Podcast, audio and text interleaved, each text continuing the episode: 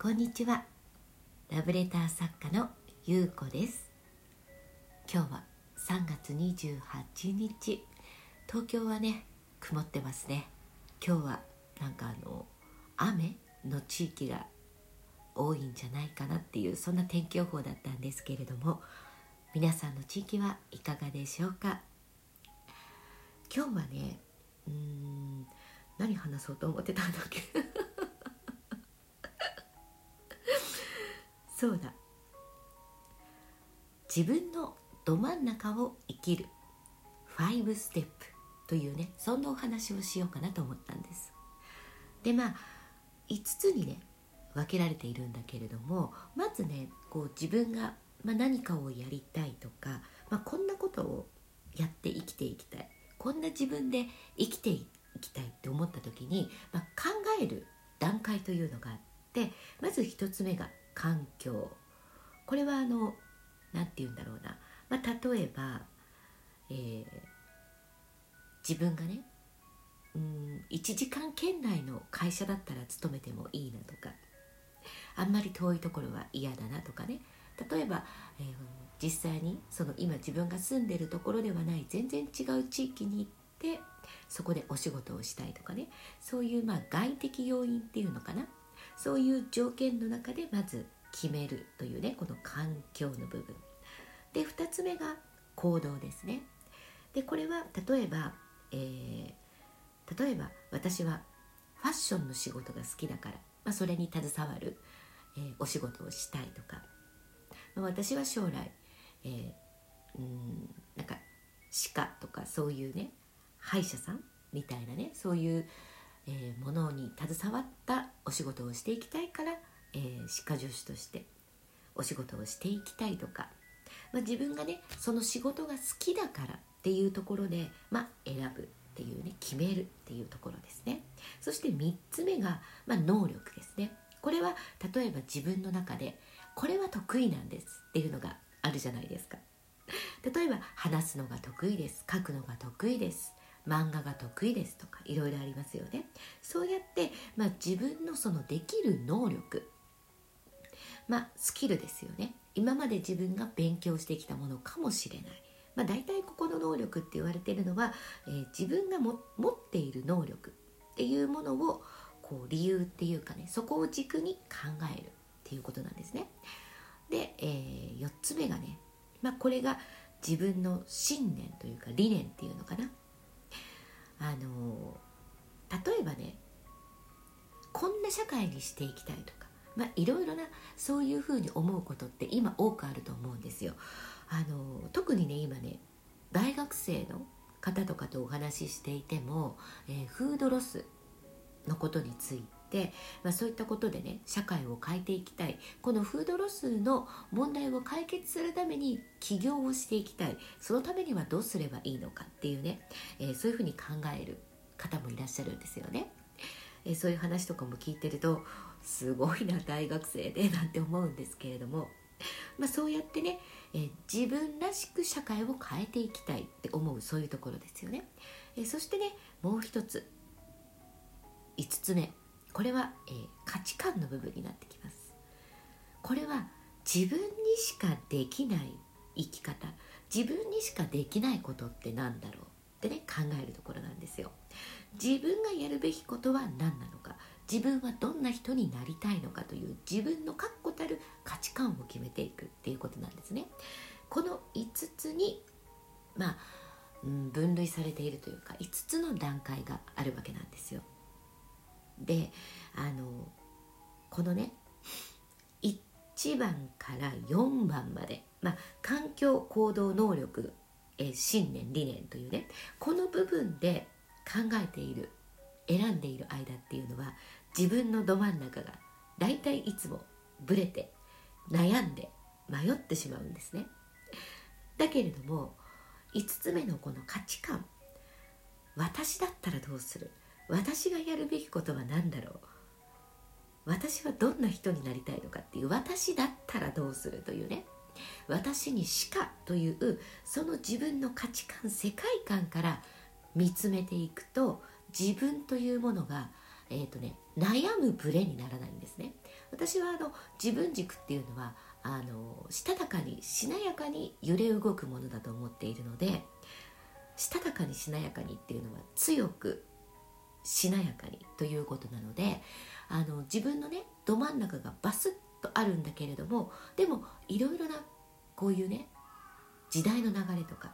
環境の変化特に去年から来ている、まあ、こういうウイルス問題なんていうのはこの時代に自分の強さを持ってしなやかに揺れ動くことができなければ対応できなくなってしまいますよね。ここで止まってしまったり動けなくなる悩んでしまうって言っていたら何もできなくなっちゃうだから強いしなやかさが必要なので自分軸はしたたかにしなやかでないといけないんです。そのためにはまず自分の価値観。自分にしかできないことっていうことなんですね。で自分にしかできないことっていうとこれまたすごい皆さんで難しく考えちゃうんですよね。なんだけれどもあのねここの一番のポイントは過去からの体験で考えないっていうことなんです。もし悩んでしまったら。あの過去からの体験っていうのは自分が、えー、勉強したりとか自分が、えー、見て聞いて知っているもしくは体験して知っているというねその自分が、えー、今までやってきた過去っていうのは全てスキルになってますよね自分自身の。でも自分の未来に向かっていくどんな自分になりたいとかえー、こんなことをやっていきたいっていうのはまだ出会っていない自分なわけですよね。まだ体験していない自分なんです。その中には自分が過去経験してきたこととは全く想定外な予想もしなかった出来事があるからその未来っていうのは作られていくんですね。だから過去から決めるのではなく未来から決めるっていうことがすごく大事です。まあ、これもねいつもお話ししているんだけれどもそうやって自分の価値観世界観っていうものは作られていくんですね。だからまず自分がねえこういうことが好きだからとかこういうことができるからという過去からの判断ではなくそういうもの一切関係なく未来から持ってくるっていうことが大事です。例えば今まだ、えー、結婚していない。だけれども結婚して私は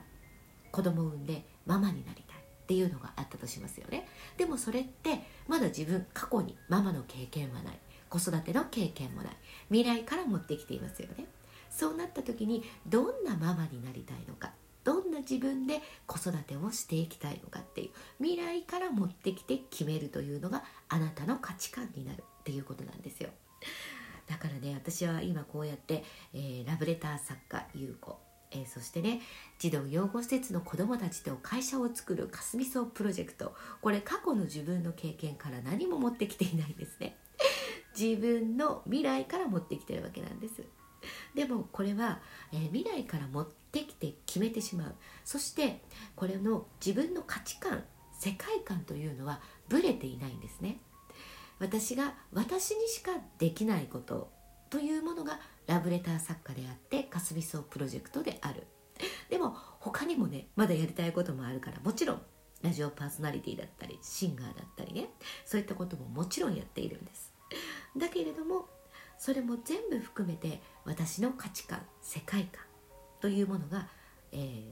バシッとど真ん中にあるっていうことなんです。思いが変わらないんですよ。なぜラブレター作家なのか。私はやっぱりあの目指すところは地球パラダイスっていうお話をしているんですが、えー、命を奪うとかね、えー、そして虐待ゼロ世界というのを目指しています。このラブレター作家っていうのは、えー、ママから大切な我が子へラブレターを届けるっていうことなんですね、えー、そしてママに、え、インタビューをさせていただいてママの人生観ですね。その方の人生ストーリーを聞いてそして我が子への思いを聞く。という,、ね、いう中で私の中で一本のその人の映画が出来上がるわけなんですよ。その映画をオリジナル絵本冊子にしてお届けする。だからねその言葉を紡いで愛を語り継ぐ絵本なんですよ。でこれはあの自分の人生をねこう振り返ったり我が子への思いをあの言葉にして話すっていうことがあんまりないと思うんですよね。でこれをね実際に話すことによって自分の人生ってあこんなにも愛と光に包まれていたんだあこんなにも私って幸せな人生だったってだっていうのを改めて感じて味わうことができるんですよ。この時のあのその人のオーラっていうのがもうね神です。本当にそうなんですよ。このエネルギーで例えば自分自身と会話をする。自分自身に接する。人に接する。地球に接する。これだけでどれだけのエネルギーが届くと思いますか？私はいつもエネルギーと意識のお話を伝えているんですけれどもその人がね自分自身相手がもうなんでこんな幸せなんだろうとかね。なんでこんなに愛に包まれているんだろうというそのエネルギーになった時っていうのはものすごい自分が想像している何倍も何億万倍も超えてしまうようなエネルギーを発してるんですよ。このエネルギーが地球パラダイスを作るんですよ。そして、えー、そのエネルギーがね命を奪ったり虐待をしたりというねそういうものがゼロになっていく土台なんですね。だから私はそのラブレター作家としてたくさんの人に言葉を紡いでその人のストーリー愛のストーリーを届けたいと思っています。そしてね子供たちも将来はラブレター作家になりたいっていうねそんな職業の一つになるだろうと 勝手に決めています。本当に素敵なお仕事だからね。うん。ということでね是非自分のど真ん中というのをね感じてみてください。それでは今日も素敵な一日をお過ごしくださいねありがとうございました。